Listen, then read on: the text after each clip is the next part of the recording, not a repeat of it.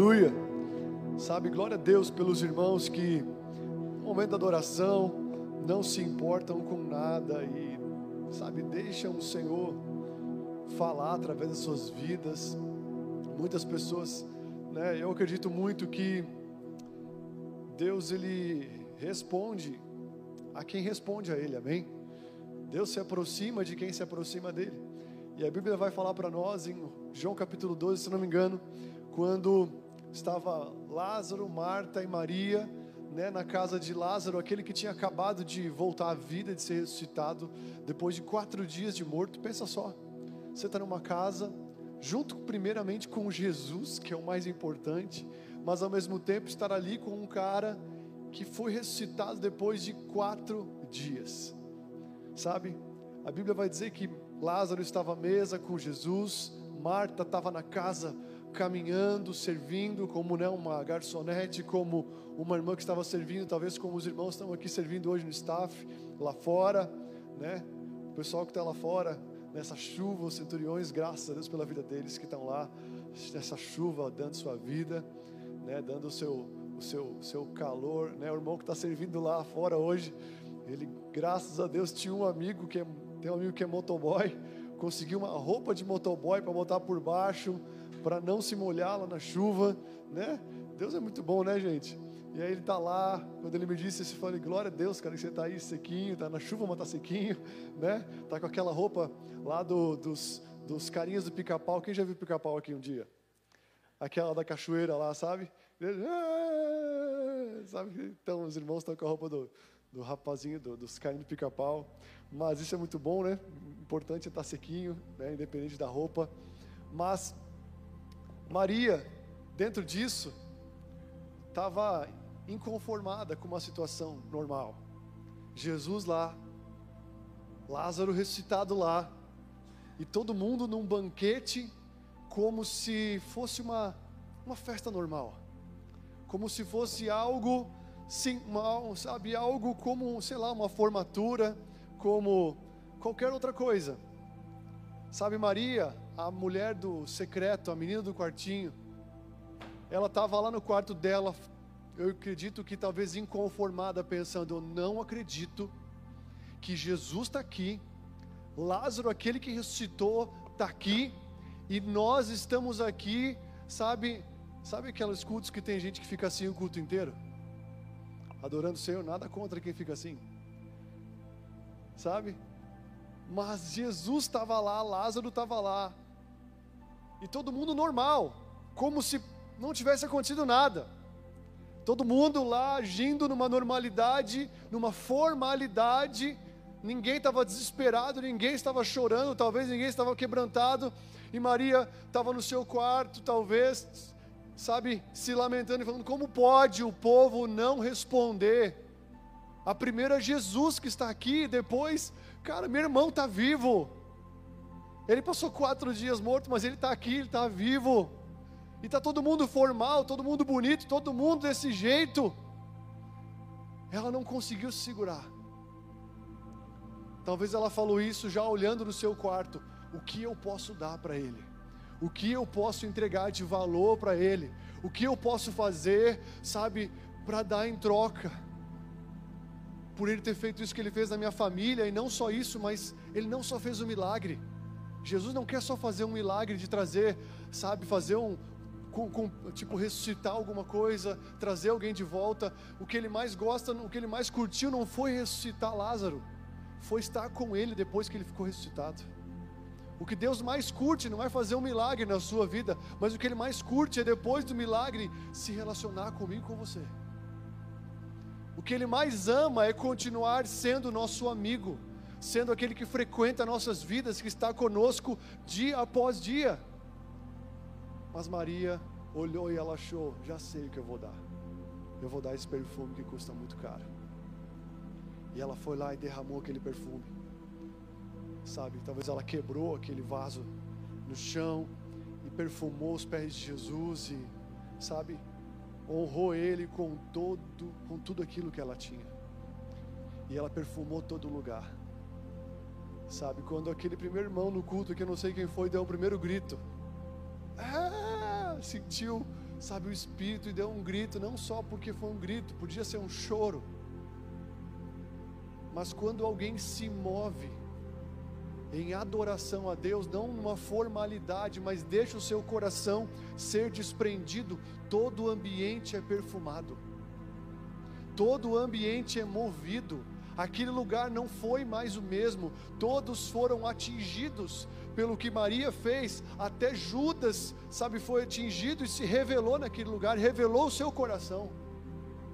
Os falsos, nós não temos que ficar tentando achar eles e tentar ver quem, quem que é o sem vergonha da parada.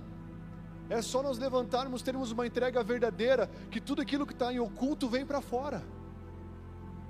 A nossa busca não tem que ser para achar, sabe, quem são os verdadeiros ou os falsos adoradores. A nossa busca tem que ser em querer ser o verdadeiro, porque automaticamente quem tem que ser evidenciado vai ser evidenciado. Mas a questão é: ali foi uma Maria que perfumou uma casa toda. Quantas Marias pode ter aqui nessa noite? Quantas Marias, quando alguém se manifesta em entregar o seu coração a Jesus, sempre vai despertar outro a fazer mais. A pelo menos a olhar e falar, cara, eu não estou fazendo, eu preciso quebrar algo de valor na presença de Deus. E talvez o que é mais valoroso para alguns não é nem um perfume, não é nem, sabe, esse perfume representa outra coisa, representa algo que, sabe, é de valor para você. Talvez a sua formalidade é de grande valor para você, mas Deus, Ele procura verdadeiro estar comigo aqui. Amém. Sempre tem um Davi para um Saul. Saul era o rei que ficava, sabe, sendo atormentado por espíritos imundos.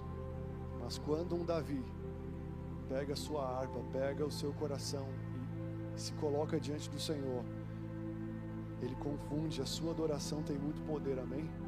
O que nós cantamos aqui antes é de muito poder, mas eu quero, se você puder, abra sua Bíblia comigo em em Gálatas, no capítulo 6, do versículo 10. Confesso a vocês que é muito gostoso você, antes de ministrar, você se entregar para Jesus, você sentir a glória de Deus ministrando o seu coração. Uma das coisas que alguém zeloso por Deus faz questão é o pregador, seja o ministro, é que ele não quer fazer nada sem primeiro sentir a glória de Deus sem primeiro saber que a presença de Deus está ali, que o Emmanuel está ali. Foi muito gostoso sentir a presença de Deus. Mas hoje eu quero falar com vocês a respeito de a nossa continuidade da nossa série, que é como nossos pais, falando sobre família. Hoje eu quero me voltar um pouco mais sobre família espiritual, sobre igreja. Eu preguei há uns dias atrás sobre unidade e algumas coisas que eu vou falar hoje aqui é, eu falei nessa pregação, mas é muito bom reafirmar, amém? Isso traz segurança para nós, como foi falado no domingo passado. Mas olha só o que diz aqui em Gálatas 6,10, que é a continuação do texto que a Priscila estava lendo. Fala o seguinte: Por isso, enquanto tivermos oportunidade, façamos o bem a todos, mas principalmente aos da família da fé. Vou ler de novo: enquanto por isso, enquanto tivermos oportunidade, façamos o bem a todos, mas principalmente aos da família da fé.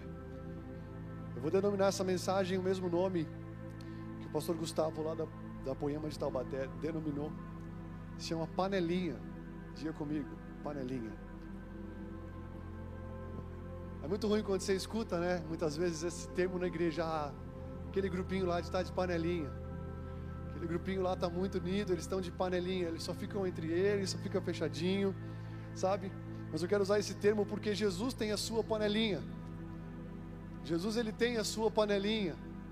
E a sua panelinha é voltada para quem? Para a sua igreja, para a sua família. A família de Jesus é quem? A sua igreja. Então aqui Jesus ele fala, olha, por isso quando tivermos oportunidade, façamos o bem a quem? A todos. Diga, você tem que fazer um bem para mim.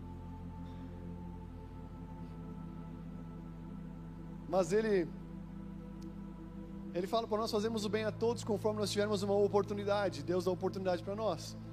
Mas ele fala, mas principalmente a quem? Aos da família da fé. Então, olha para quem da sua fala, é para mim mesmo então.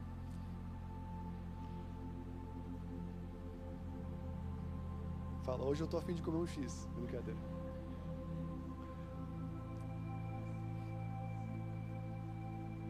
Fala, né? Tipo, já que é quando tiver a oportunidade, fala olhando para o teto assim: Cara, como eu estou afim de comer um X hoje. Nossa, se o Senhor tocasse o coração de alguém para me pagar um X hoje. Sabe aquele X da fronteira, prensadinho? Hum, lá da. Como é que é o nome? Nana? Donana? Ali, ó. Fala com o pessoal dessa empresa, Donana. Eles têm o melhor X da cidade. Cariocas vieram fazer X em Caxias do Sul. E juntou e deu um X gostoso. Mas Deus tem a sua panelinha, a sua panelinha para quem? Para a sua família. Ele fala: olha, cara, faz o bem para todo mundo, mas tem alguém, tem algumas pessoas que eu quero que você se atente para elas. Faça o bem, mas principalmente para os da família da fé.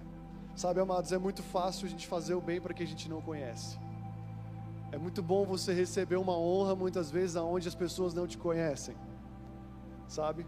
Eu já fui ministrar uma vez numa igreja e sabe? Deus, Deus se manifestou e foi tão gostoso. E cara, quando as pessoas vêm falar contigo, você nossa, você fica lá no alto, sabe? Mas ao mesmo tempo, a Bíblia fala que o profeta da sua casa muitas vezes ele não tem honra. E eu acredito que isso desafia todos nós. Eu não olho para isso. Eu procuro manter meus olhos voltados para o Senhor. E graças a Deus eu tenho muito, muita honra aqui nessa casa, sabe? Isso é muito bom, isso é muito importante. E toda honra que você dá, você recebe, sabe? Mas é muito fácil você honrar quem você não conhece. É muito fácil você ficar falando de pessoas que você não conhece na íntegra. Mas o mais difícil é você honrar uma pessoa que você conhece as falhas dela. O mais difícil é você honrar alguém que você vê as debilidades, que você vê talvez a vulnerabilidade, que você vê talvez uma certa inconstância. Sabe, Deus não nos, não nos pede para honrarmos as pessoas a partir, muitas vezes, do que elas muitas vezes têm feito para nós, mas de quem elas são para nós. Se você muitas vezes e eu honrarmos alguém a partir do que essas pessoas fazem para nós, não de quem elas são para nós, nós podemos deixar de plantar e, como foi falado aqui, colher. Você e eu precisamos começar a plantar na vida de pessoas, não pelo que nós conhecemos delas, mas a partir de uma direção de Deus e a partir, sabe, de quem elas são no reino de Deus. Deus ele fala: olha, honre os maiores, mas não deixa de honrar os menores que você, ou da mesma estatura que você. Sabe, Deus ele tem uma preferência, ele fala para nós honrarmos primeiro aqueles que são da família da fé. Sabe, fazermos o bem a quem nós conhecemos as debilidades e quem conhece as nossas é muito difícil, porém é transformador para nós. Olha só o que está escrito aqui em Lucas no capítulo 8, 19. Olha como Jesus tem uma panelinha entre aspas. Olha como Jesus ele ele faz referência a, a, a, uma preferência a quem está vivendo de verdade com Ele, a quem está na família dele. Eu quero te instigar nessa noite a você e eu saímos de uma antessala, sabe, aonde nós talvez viemos para a igreja, mas nós temos um receio de nos tornarmos família da fé família de Deus, pertencermos a um corpo que é a igreja. Muitas pessoas elas oram ao cabeça, mas não se ligam com o corpo. Isso é uma, isso não é uma, uma, uma, uma, uma entrega total, uma busca de verdade. A fé, sabe, ela está em você se conectar com a cabeça, mas também estar ligado com o corpo. Está comigo aqui? E olha só como Jesus tem uma preferência, entre aspas. Olha como ele se volta para os da família da fé do que da sua própria família biológica. A mãe de Jesus e os irmãos de Jesus chegaram até onde ele estava, mas não, não podiam aproximar-se dele por causa da multidão, então lhe comunicaram: A sua mãe e seus irmãos estão lá fora querendo vê-lo. E Jesus, porém, lhes respondeu: Minha mãe e os meus irmãos são aqueles que ouvem a palavra de Deus e a praticam. Isso aqui é muito forte, porque Jesus aqui ele está mostrando que ele não está conectado, ele não está voltado para sua família biológica, o quanto ele está voltado para quem está cumprindo a vontade do Pai na vida dele. Jesus, antes de ser filho de Maria, ele é filho do Senhor. Maria cumpriu a sua parte, glória a Deus por isso. Sabe, Deus utilizou uma mulher que se guardou até o seu casamento, que estava se guardando virgem até o seu casamento. Deus olhou para aquela mulher, olhou para o seu noivo José e falou: Cara, eu vou escolher esses dois, porque eles estão vendo de uma forma irrepreensível, eles estão vendo uma santidade absurda. É por ela que vai vir o Messias. Mas chegou um tempo que ela e os irmãos de Jesus, que vieram depois de Jesus, sabe, pararam de honrá-lo, pararam talvez de vê-lo como o Senhor, não estavam seguindo e fazendo a sua vontade. E quando um dia chegaram na casa de Jesus, a casa estava empanturrada. Isso essa passagem está nos três evangelhos. Jesus chega e fala, as pessoas chegam e falam: tua mãe está lá fora. Talvez ela dê um carteiraço. Avisa ele que a dona da casa chegou avisa ele que a mãe chegou e os irmãos estão aqui. Que pouca vergonha é essa? Tá todo mundo aqui na minha casa. E aí Jesus chega lá, toca em Jesus, falou: "Tua mãe está lá fora". Deu um carteiraço para todo mundo vazar. Ele falou: "Quem que é minha mãe, meus irmãos? Quem é?" Minha mãe e meus irmãos são aqueles que estão cumprindo a vontade de Deus. E aqui está falando para mim e para você que se eu e você caminharmos com Jesus, nós vamos ter uma ligação mais poderosa que o da nossa família biológica. Que a família espiritual sobrepõe, sim, qualquer debilidade de uma família biológica. Se você não teve um irmão na sua casa, ou um irmão que te abandonou e talvez foi para um extremo, Deus vai te dar muitos irmãos.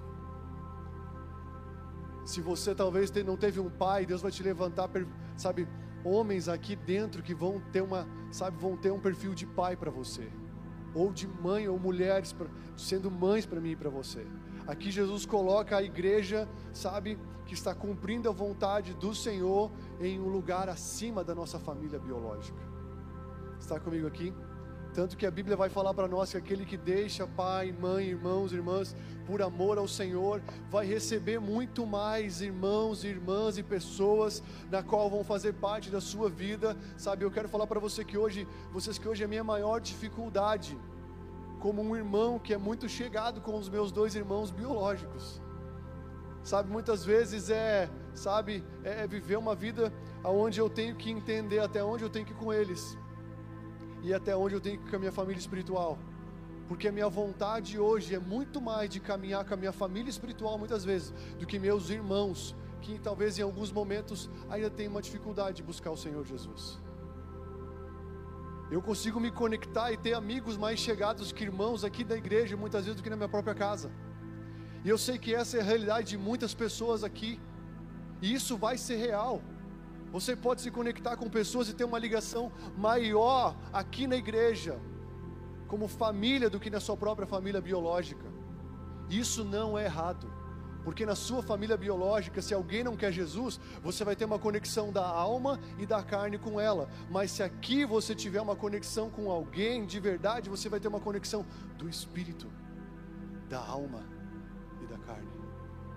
É uma conexão plena com uma pessoa e você vai se sentir muito irmão, muito próximo, muito conectado. Vai doer em você perder a sua família na fé. Vai doer em você não estar com os irmãos da igreja. Um dia conversando com um irmão, ele falou: Cláudio, eu fiquei malzão, mas fiquei muito mal, fiquei muito debilitado, fiquei me sentindo, sabe, eu estava passando por uma bad muito profunda, porque eu estava desconexo do corpo. Eu falei, cara, isso é porque você foi profundo no corpo. Você não só veio para a igreja, você formou uma família da fé aqui dentro. Você tem vínculos profundos com muitas pessoas aqui dentro. É como se você, sabe, fosse arrancado, fosse tirado. Mas você tem uma liga já aqui. Fala para quem está do seu lado, você é meu irmão na fé. Olha só, em Mateus 15, 21. Abra comigo rapidamente. Mateus 15, 21 fala o seguinte: Saindo dali, Jesus foi para a região de Tiro e Sidom, e eis que uma mulher da Cananeia, que tinha vindo daqueles lados, clamava: Senhor, filho de Davi, tenha compaixão de mim, minha filha está horrivelmente demoniada. Jesus, porém, não lhe respondeu palavra. E então os seus discípulos, aproximando-se, disseram: Mande embora, pois vem gritando atrás de nós. E Jesus respondeu: Não fui enviado senão as ovelhas perdidas da casa de Israel? Ela, porém, veio e adorou, e o adorou, dizendo: Senhor, me ajude. Respondeu Jesus: Não é correto pegar o pão dos filhos e jogá-los aos cachorrinhos. E a mulher disse: É verdade, Senhor, mas é verdade, Senhor, pois os cachorrinhos é verdade, Senhor, pois os cachorrinhos comem das migalhas que caem na mesa dos seus donos. Então Jesus exclamou: Mulher, grande é a tua fé, grande é a fé que você tem. Seja feito como você quer. E desde aquele momento a filha dela ficou curada. Sabe, essa mulher veio atrás de Jesus buscando algo para sua filha, uma mãe desesperada. Então Jesus olha e fala: Mulher, eu vim primeiro para as ovelhas perdidas da casa de Israel. Não importa que eu, sabe, saia da mesa dos filhos e, e, e, e deu, tire o pão dos filhos e dê para os cachorrinhos. Daí ela falou: Não, mas até mesmo as migalhas que caem da mesa vão para os cachorrinhos. Jesus ali estava mostrando o quê? Não que ele estava negando ela, mas que ele estava priorizando a família da fé. Jesus estava priorizando a família da fé mas aquela mulher, ela não, ela não se deu por vencida. Ela tinha uma filha endemoniada, ela precisava. Olha o papel da paternidade, da maternidade aqui.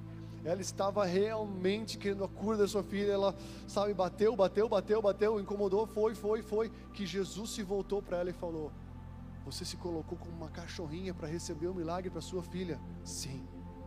Então você pode ir que, pela sua fé, a sua filha está liberta, a sua filha está curada. Mas aqui Jesus mostrou a prioridade dele. A prioridade de Deus, amados, não é sair por aí e fazer um monte de coisa, sem antes cuidar da casa, sem antes edificar uma família.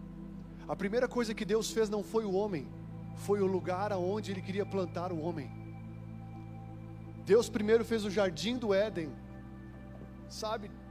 tudo que tinha lá, ele fez voltar para o homem. Deus primeiro prepara um lugar, depois ele coloca o homem.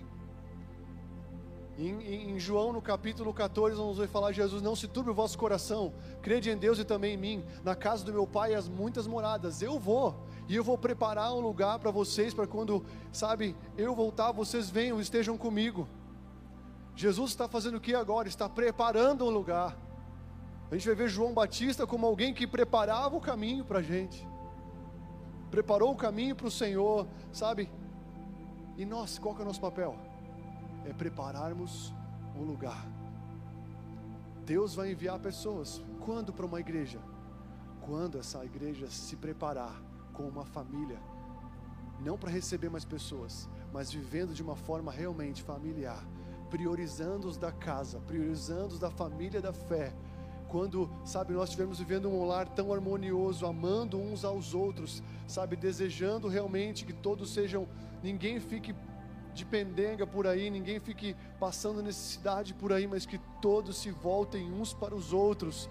Automaticamente pessoas de fora vão ser despertas e Deus vai começar a enviar pessoas, porque existe um lugar preparado para que mais pessoas possam vir. Assim como o homem só veio depois que o jardim estava preparado, sabe? E assim também só vai acontecer quando estiver tudo preparado, Jesus volte, nós vamos estar com Ele. Assim também nós temos que preparar essa casa, preparar essa igreja para ser uma família de fé poderosa, para que muitas pessoas possam vir aqui encontrar sombra, encontrar um lugar de pertencimento.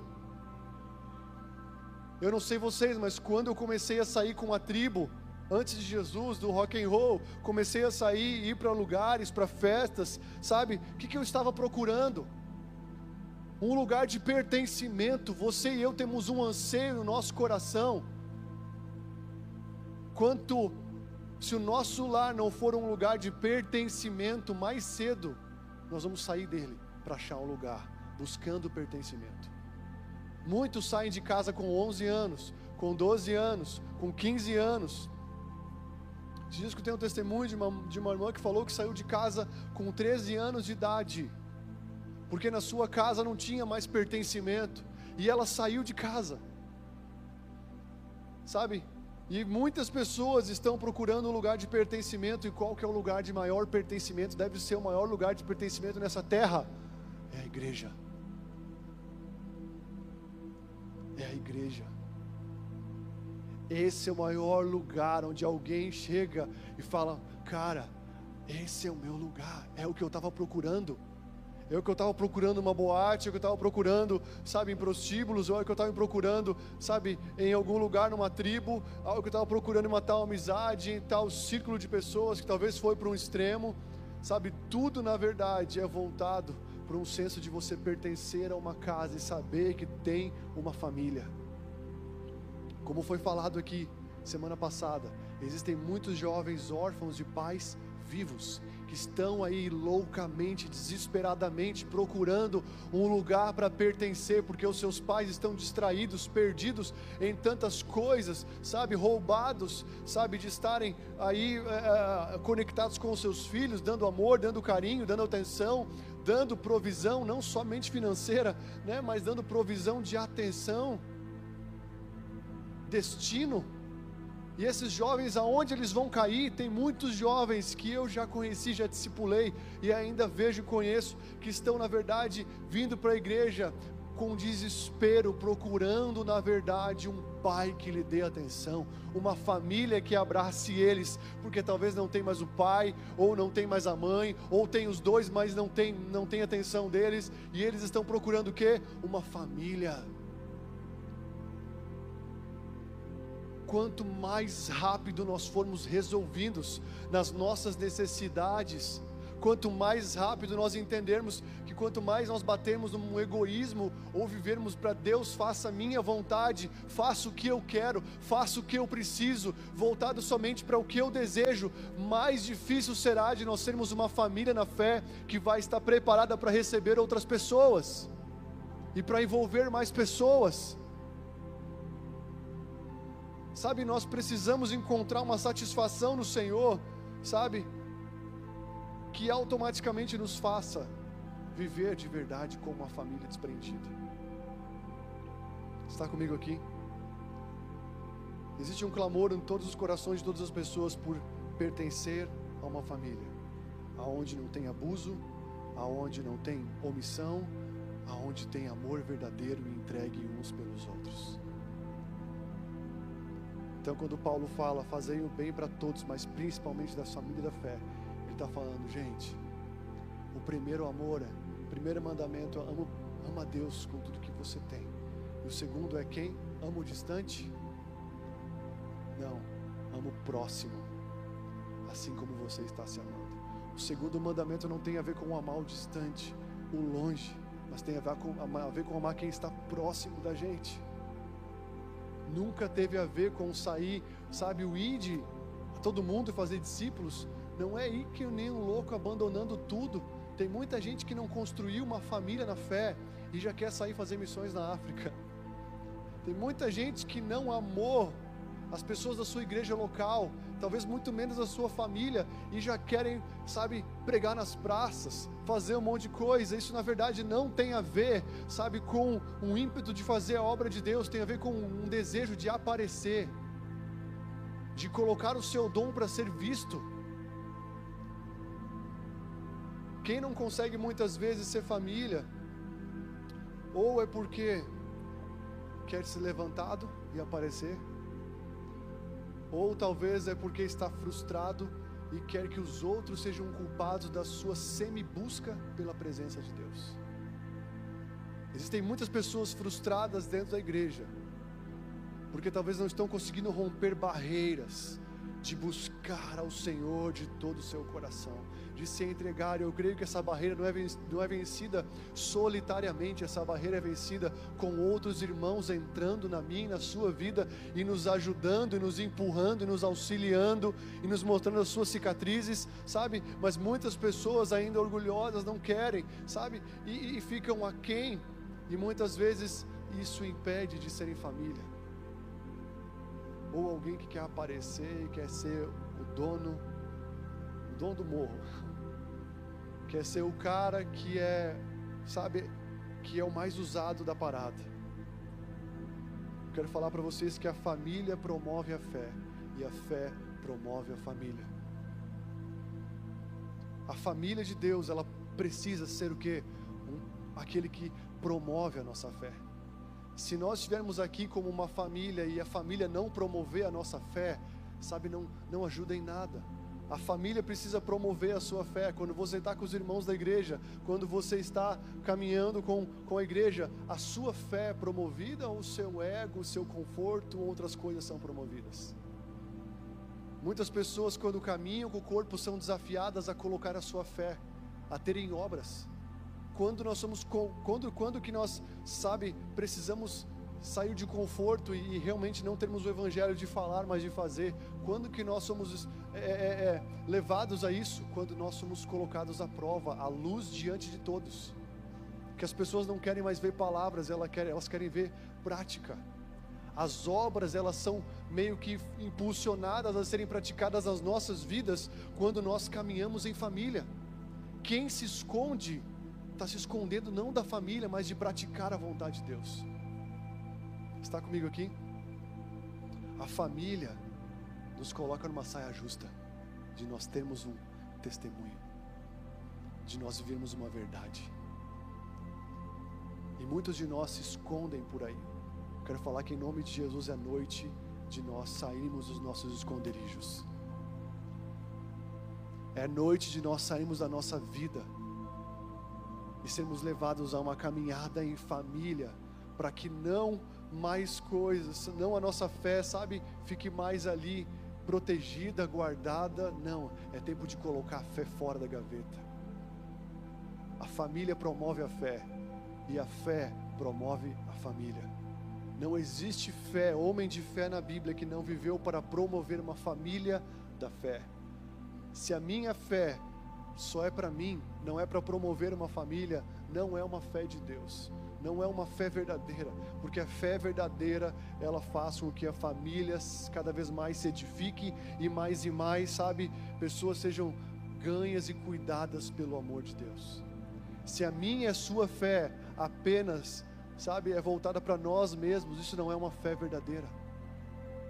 A fé nos faz caminhar em família. Abraão foi o pai da fé o maior sonho, o maior desejo, a maior incumbência de Deus foi: cara, você vai ter um filho, você vai ser pai de multidões, como foi falado na semana passada aqui.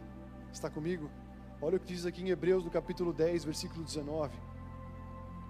Hebreus 10, versículo 19 fala o seguinte: Portanto, meus irmãos, tendo ousadia para entrar no santuário pelo sangue de Jesus, pelo novo e vivo caminho que ele nos abriu por meio do véu, isto é, pela sua carne.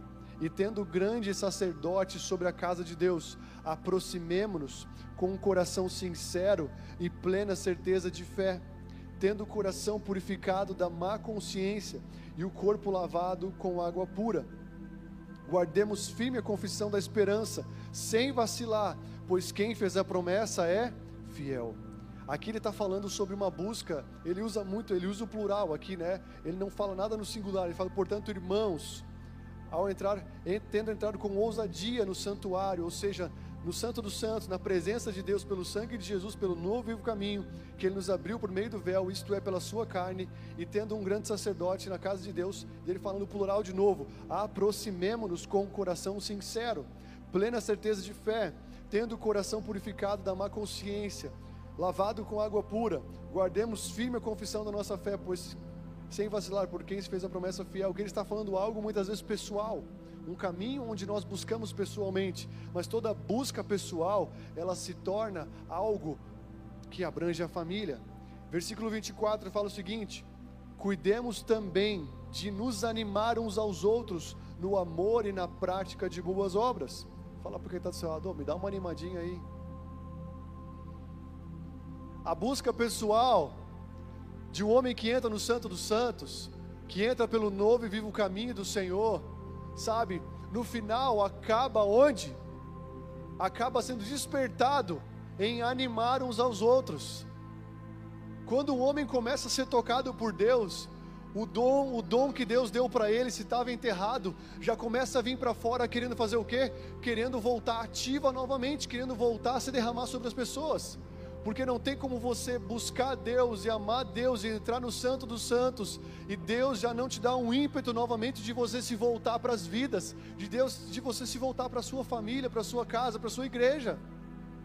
Aqui ele fala sobre alguém que entrou pelo novo vivo caminho na presença de Deus, sabe? Encontrou o Senhor no Santo dos Santos, encontrou a presença dele pelo sangue do Senhor Jesus, ele lavou a sua consciência, purificou o seu coração, sabe? Teve uma sinceridade, plena certeza de fé, mas o final foi: cuide também para animar uns aos outros no amor e na prática das boas obras.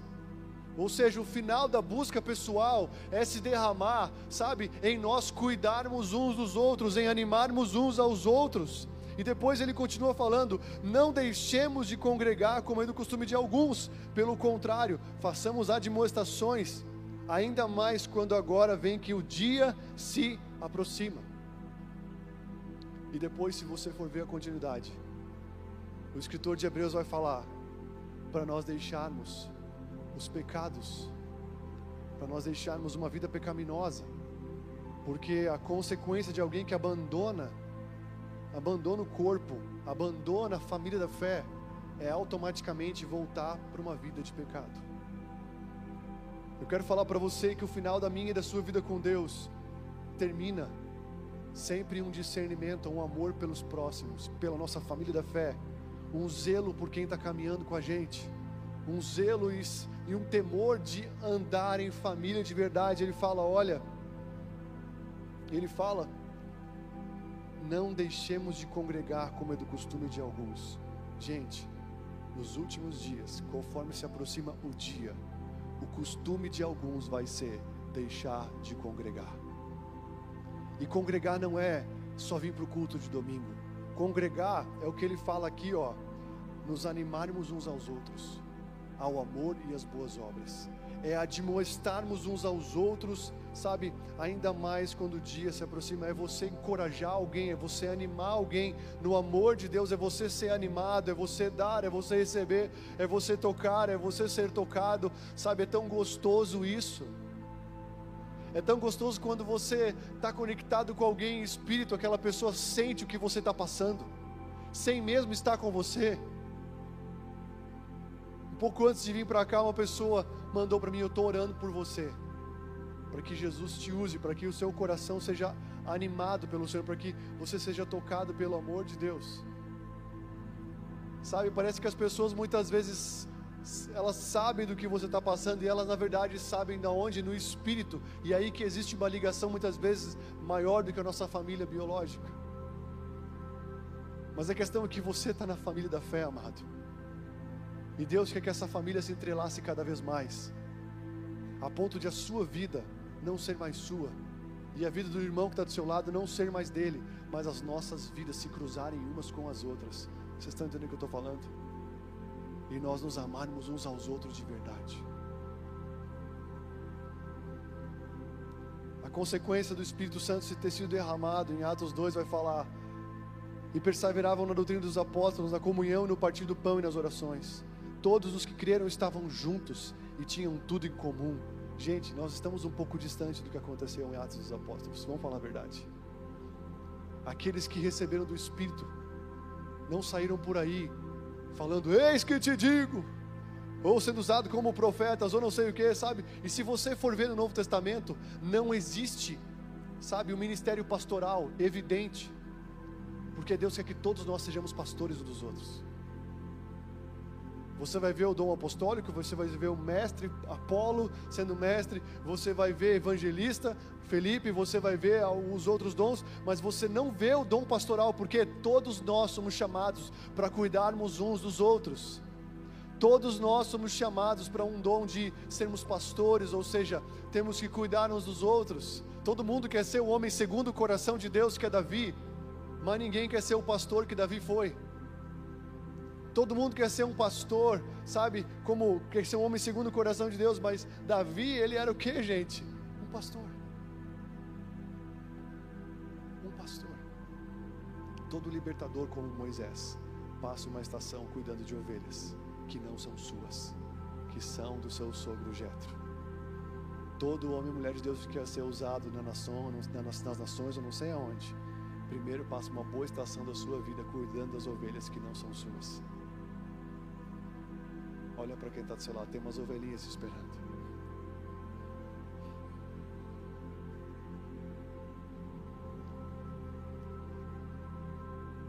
Eu olho para algumas pessoas e eu fico pensando, cara, se todo mundo cuidasse, não só da sua vida, mas de umas duas ou três pessoas, uma pessoa que for,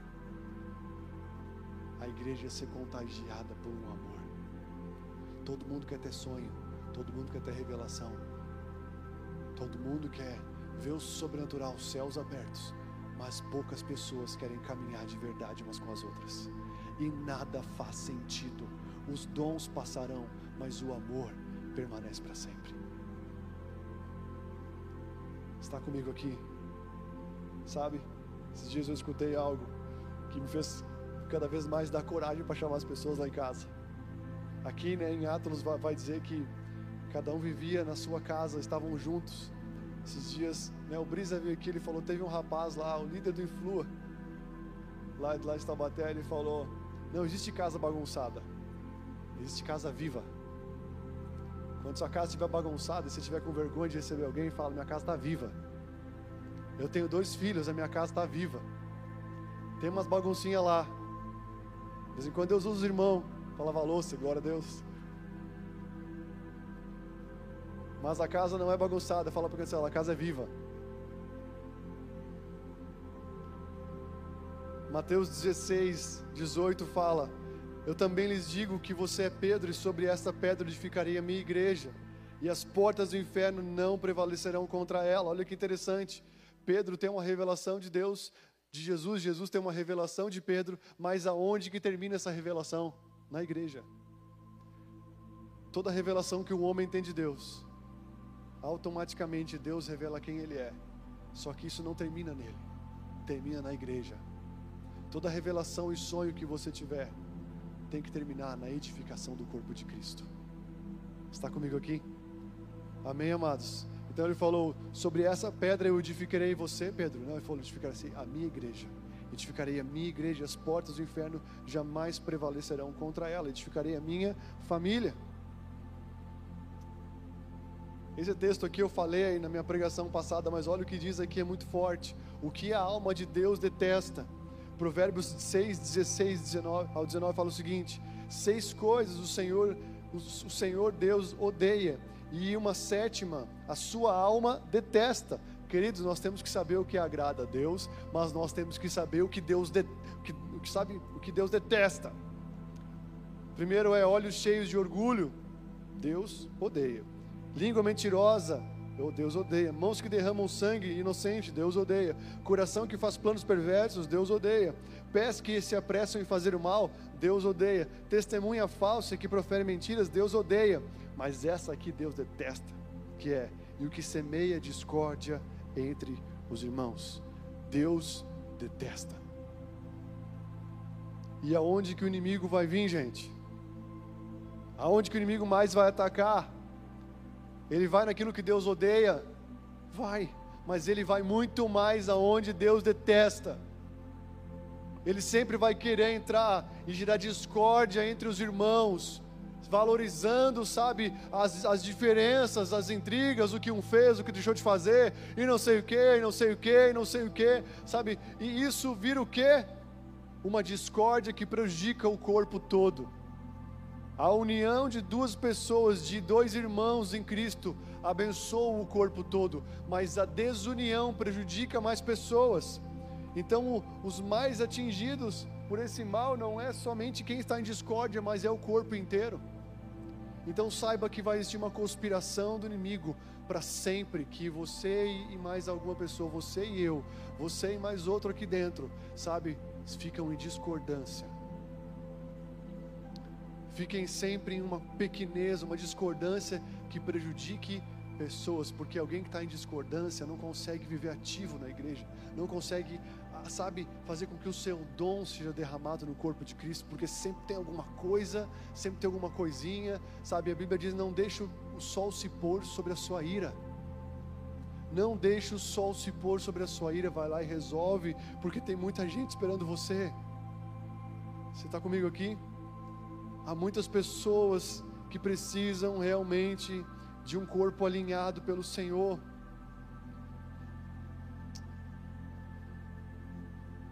Filipenses 2, 1 e 4 fala a 1 ao 4.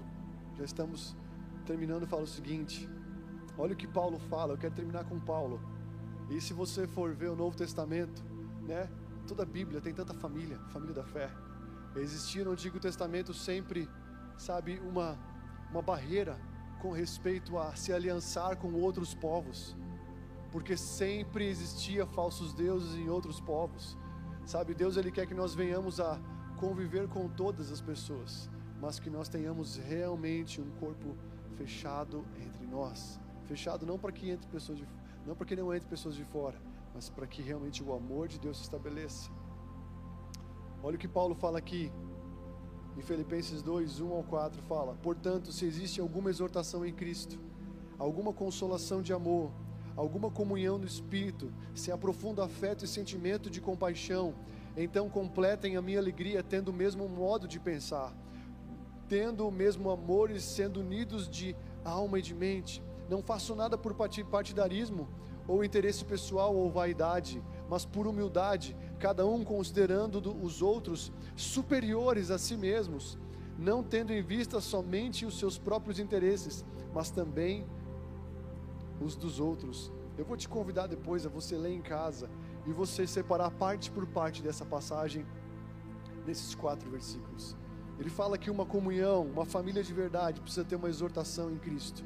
Ou seja, pessoas que se exortam, que se encorajam, que não são mimimi, sabe, que estão aqui não para buscar a sua vontade, mas buscar a vontade de Deus. Caminhar com pessoas de Deus vai trazer desafio, vai falar sobre consolação de amor, comunhão do Espírito, profundo afeto e sentimento de compaixão. Eu acredito que isso falta muito no nosso meio, um profundo afeto de amor e de compaixão entre nós, uma, uma, uma, um amor que se torne em prática. E depois ele vai falar sobre outras coisas, ter o modo, mesmo modo de pensar, o mesmo amor, sendo unidos na alma e mente, não fazendo nada por interesse pessoal ou vaidade, sabe? Mas como fazer tudo isso parece tão difícil, é tanta coisa.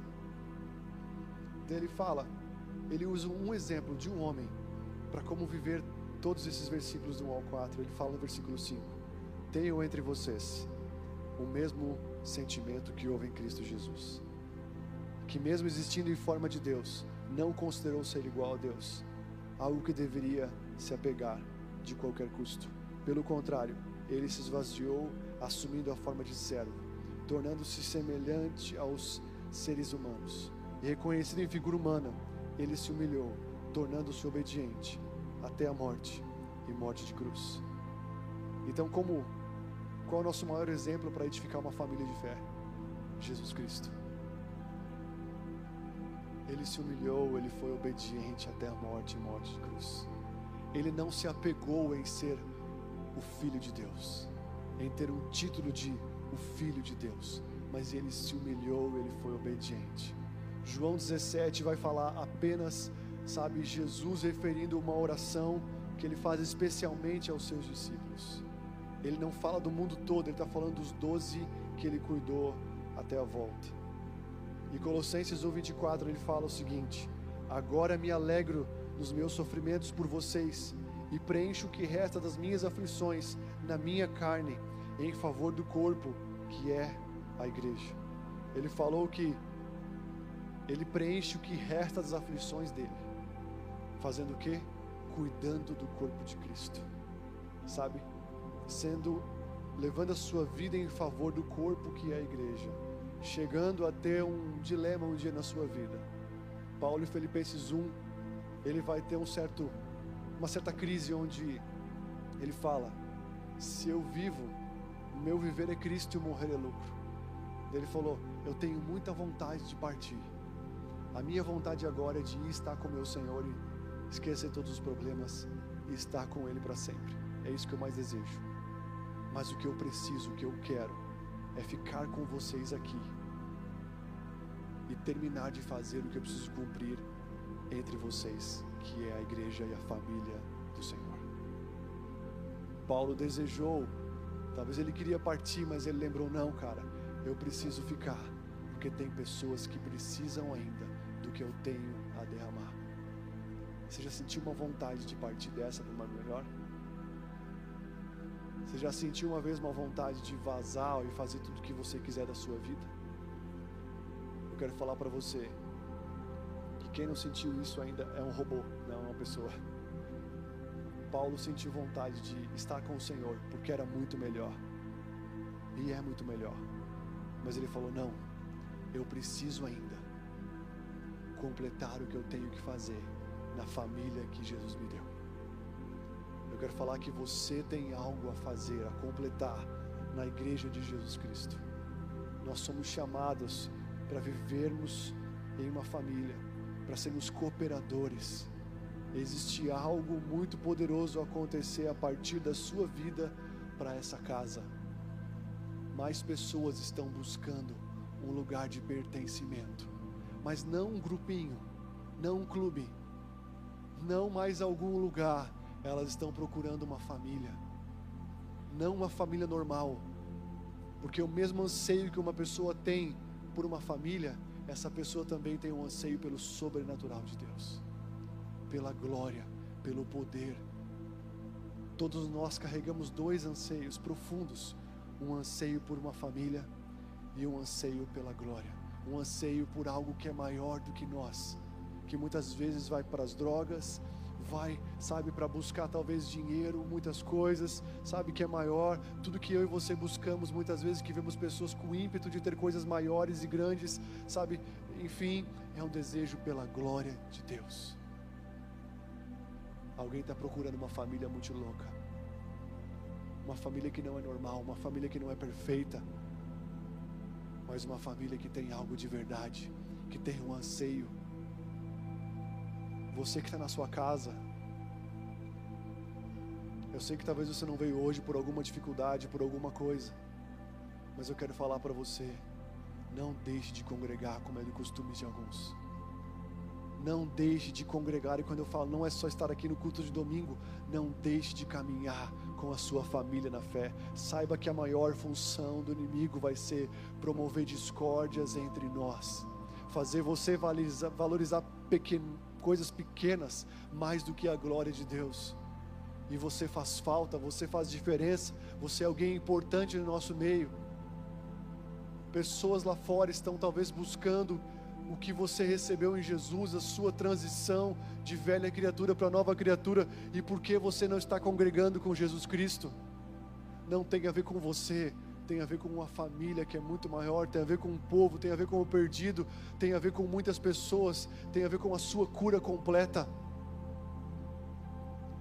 Chegou o tempo de nós deixarmos nossas coisas de lado.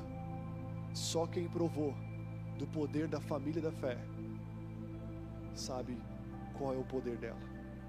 Eu posso dizer para vocês que minha esposa está viva hoje, porque uma família um dia orou por ela.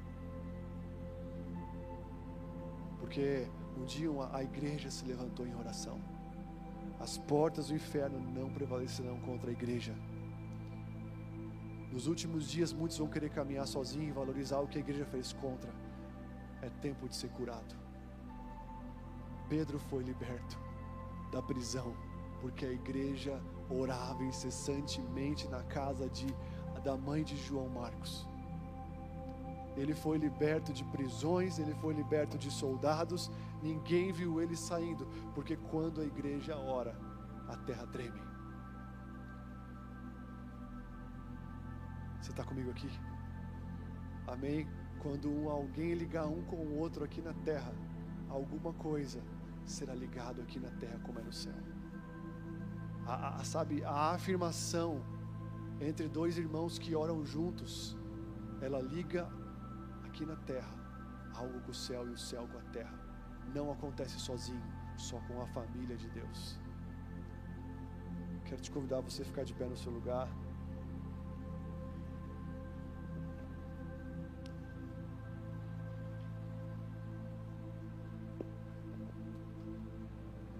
Deus tem a sua preferência, Ele não vai mudar isso. A Bíblia diz que Deus, Ele não gosta do sacrifício dos ímpios, mas Ele se agrada da oração dos justos. Deus não tem prazer no sacrifício dos ímpios, ou seja, Deus não tem prazer na oração dos ímpios, mas Ele tem alegria, prazer na oração dos seus filhos, da sua família. Nós estamos aqui para sermos uma família, está comigo aqui? Nós temos uma luta a travar. Nós temos uma luta a travar em oração, em ação, em busca. Sabe, existe algo que nós temos que levantar. Se Deus nos chama para uma família de fé, existe algo na armadura do Senhor que nós temos que colocar, que é o escudo da fé.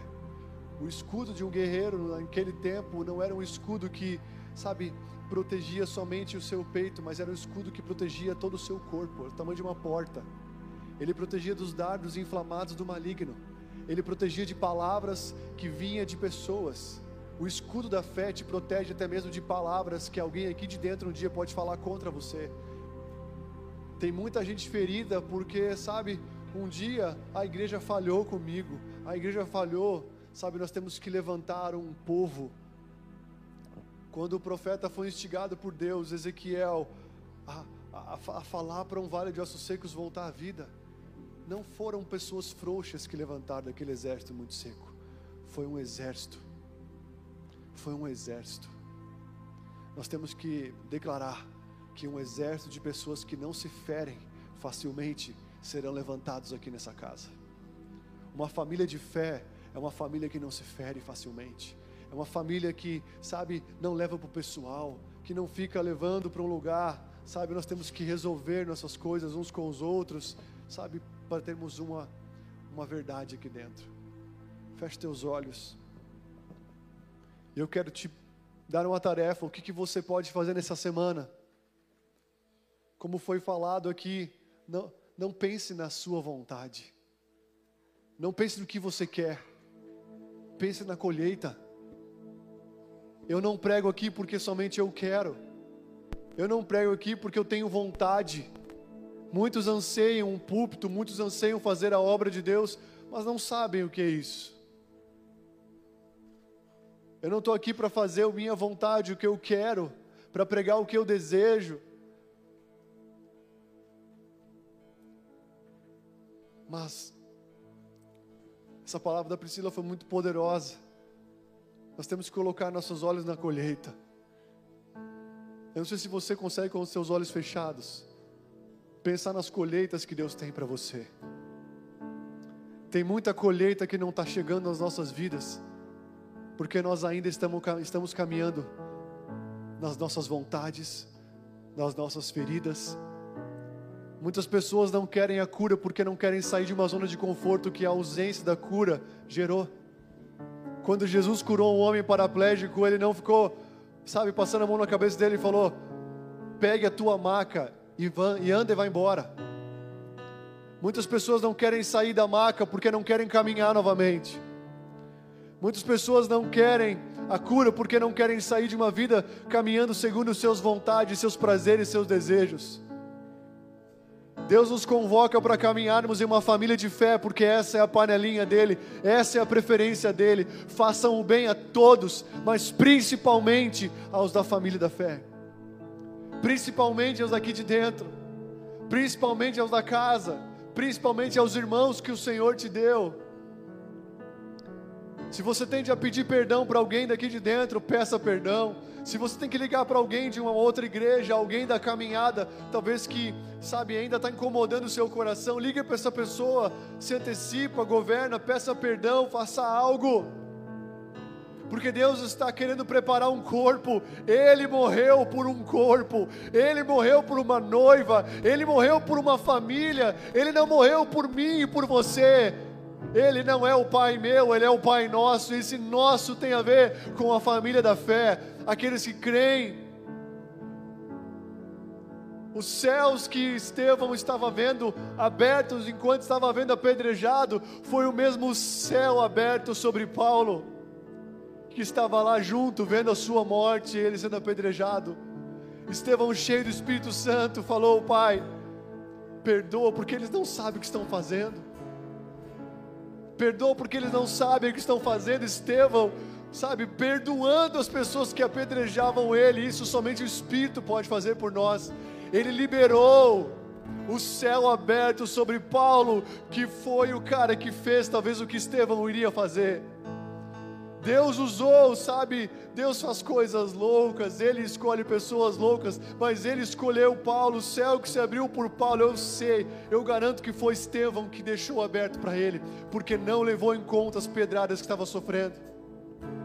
Aquele que escrevia cartas de morte por cristãos, aquele que queria matar os cristãos e fechar a igreja, foi o homem que entendeu o valor do corpo, da igreja, da família, em todas as suas cartas ele escreve cartas para a família, cartas para a família de Roma, aos romanos, cartas para a família de Corintos, cartas para a família de, de Gálatas, cartas para a família, para a igreja que está em Éfeso, carta para a família que está em Filipenses, Filipos, carta para a família que está em Tessalonicenses, que está em Colossenses, carta para todas as cidades aonde ele pastoreava, gastou a sua vida, sabe, levando a sua, levando o seu corpo a sofrer pela igreja, pela família da fé, pelo corpo de Cristo.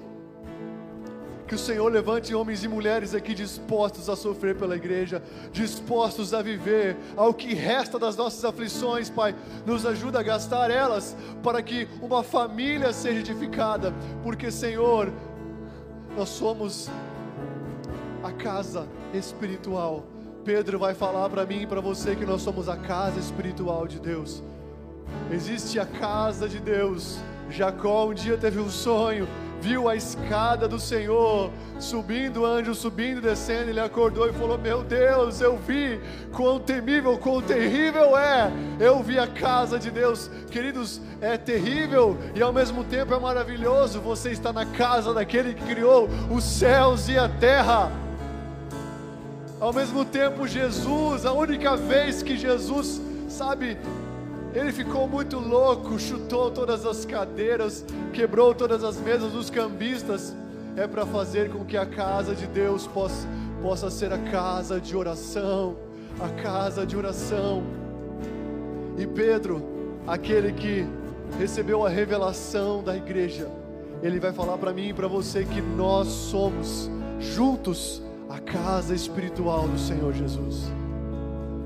Em nome de Jesus, você que está vendo a igreja, sente a sua falta, sente a sua falta. Eu oro para que o perdão que Estevão liberou sobre Paulo, eu oro para que aquilo que Estevão tinha, que era o, o Espírito Santo de Deus, venha sobre você nessa noite colocando como esterco toda e qualquer ofensa que você recebeu, sendo apenas um adubo de Deus para, sabe, para vir e fazer frutificar tudo aquilo que Deus tem na sua vida, que toda e qualquer ofensa, que tudo aquilo que um dia um homem de Deus ou mulher de Deus, alguém fez contra você, que impede você de ser família da fé com, com essa igreja ou com outra igreja, caia por terra nessa noite e você se torne alguém, alguém novamente disposto a caminhar junto, disposto a compartilhar sua vida, a sua casa, o seu conforto, as suas coisas com alguém que o Senhor colocar no seu coração. Que o Senhor venha trazer aqui a unidade do Espírito novamente, que seja quebrado toda apatia nos relacionamentos. Venha, Senhor, nós queremos abrir nossas vidas novamente, nós queremos ter um estreitamento novamente entre nós Faça com que essa igreja seja uma família de fé, uma família de fé, uma família, Senhor, que promova a convicção dos outros, a convicção dos outros, uma família que promova a convicção das, da nossa vida com respeito à tua vida, Senhor, em nome de Jesus, Pai. Nós queremos nessa noite te pedir, Pai, venha unir aqui, Senhor, venha unir aqui pelo teu Espírito cada coração, cada vida e quebrar toda divisão aqui nessa noite, quebrar todo conforto, todo conformismo, quebrar todo conformismo. Nós não queremos ser conformados no molde, Senhor, enquanto tem muitos grupos aí fora, Senhor, amando de verdade os seus pertencentes. Pai, nós não queremos perder, Senhor. Nós não queremos perder para um grupo normal, mas nós queremos ser, Deus, a família de Deus, Pai. A família da fé, a família da fé, a família da fé, Senhor. Em nome de Jesus, Pai. Tira o medo nessa noite. Tira o medo de pertencimento. Em nome de Jesus, se você é, se você assim como eu buscou pertencimento em alguns lugares, eu quero falar que aqui é o seu lugar de pertencimento. Eu quero te deixar livre nessa noite para você sair do seu lugar e poder abraçar alguém perto de você. Fale para quem talvez está perto de você, fala: "Você é meu irmão, eu te amo". Eu te amo. Se você não quer sair do seu lugar, você não precisa sair. Mas deixa alguém te abraçar e falar: Olha, conta comigo, conta comigo. Você é minha família na fé. Você é minha família na fé. Deixa eu ser teu irmão. Deixa eu invadir a sua vida. Deixa eu, deixa eu te amar de verdade. Derrama humildade aqui no nosso meio, Jesus. Derrama humildade aqui no nosso meio, Jesus. Sai do seu lugar. Quem, é da, quem era poema, quem já é da casa, sai aí para abraçar alguém. Vai para o desconforto, vamos para a prática em nome de Jesus. Que Deus te abençoe e você tenha uma ótima semana.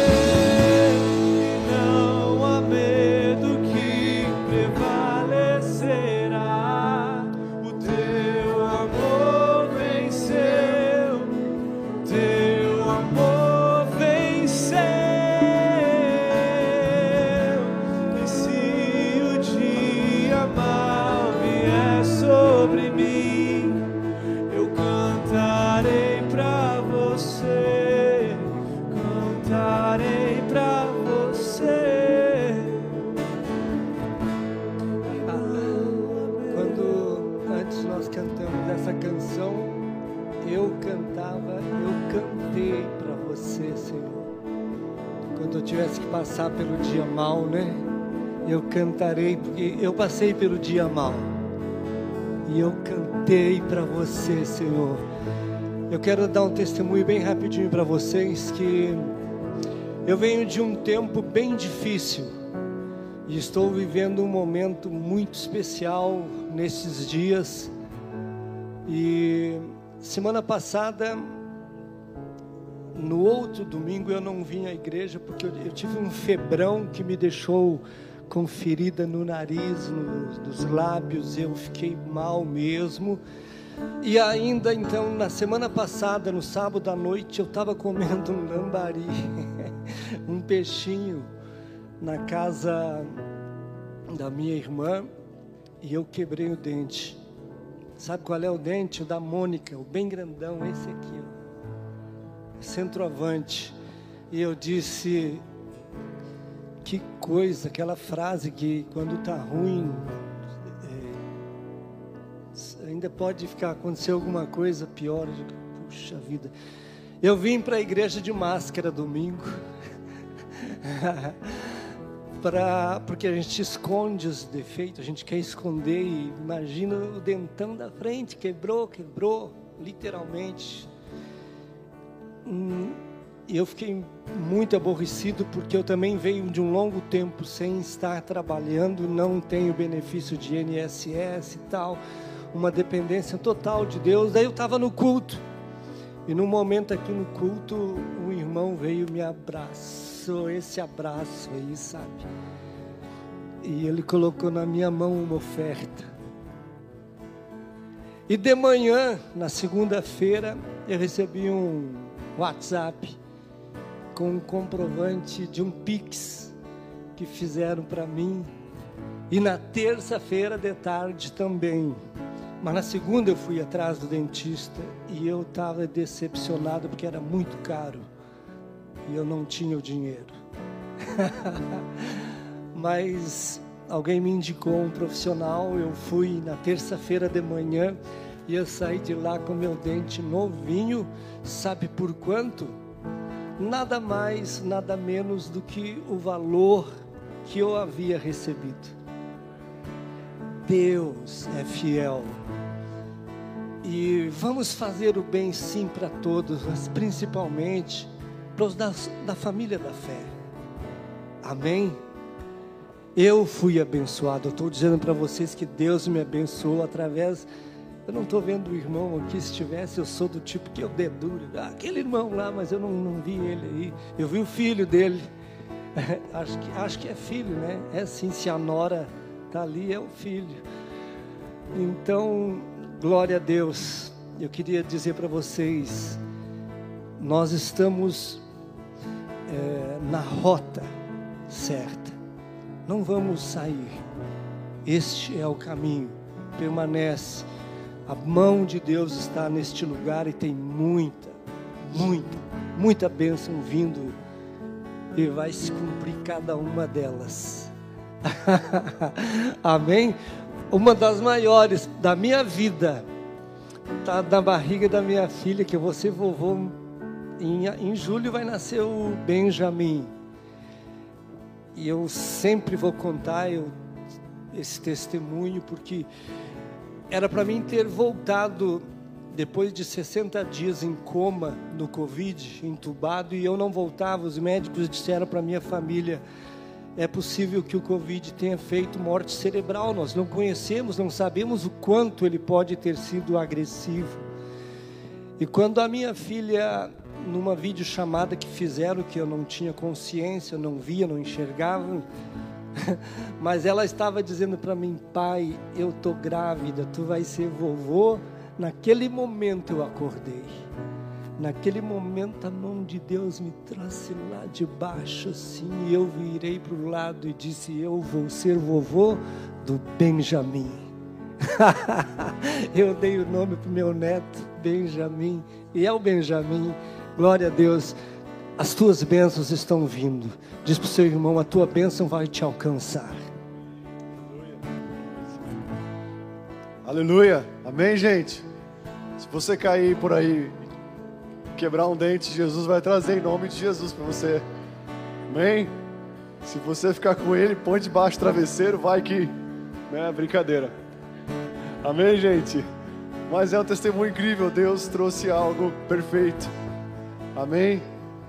Olha para quem está do céu e fala: Deixa eu ser o teu irmão na fé de verdade. O X está de pé ainda, viu?